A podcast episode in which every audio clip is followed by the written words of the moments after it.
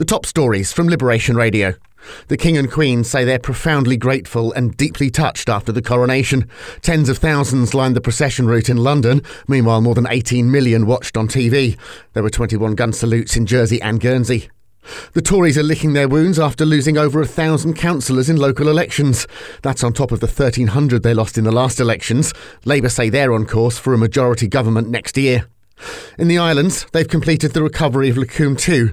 The police are continuing their investigation of the sinking at La Collette. The Jersey government's predicting a surplus of £104 million. Income was higher than expected, with tax revenues topping a billion for the first time.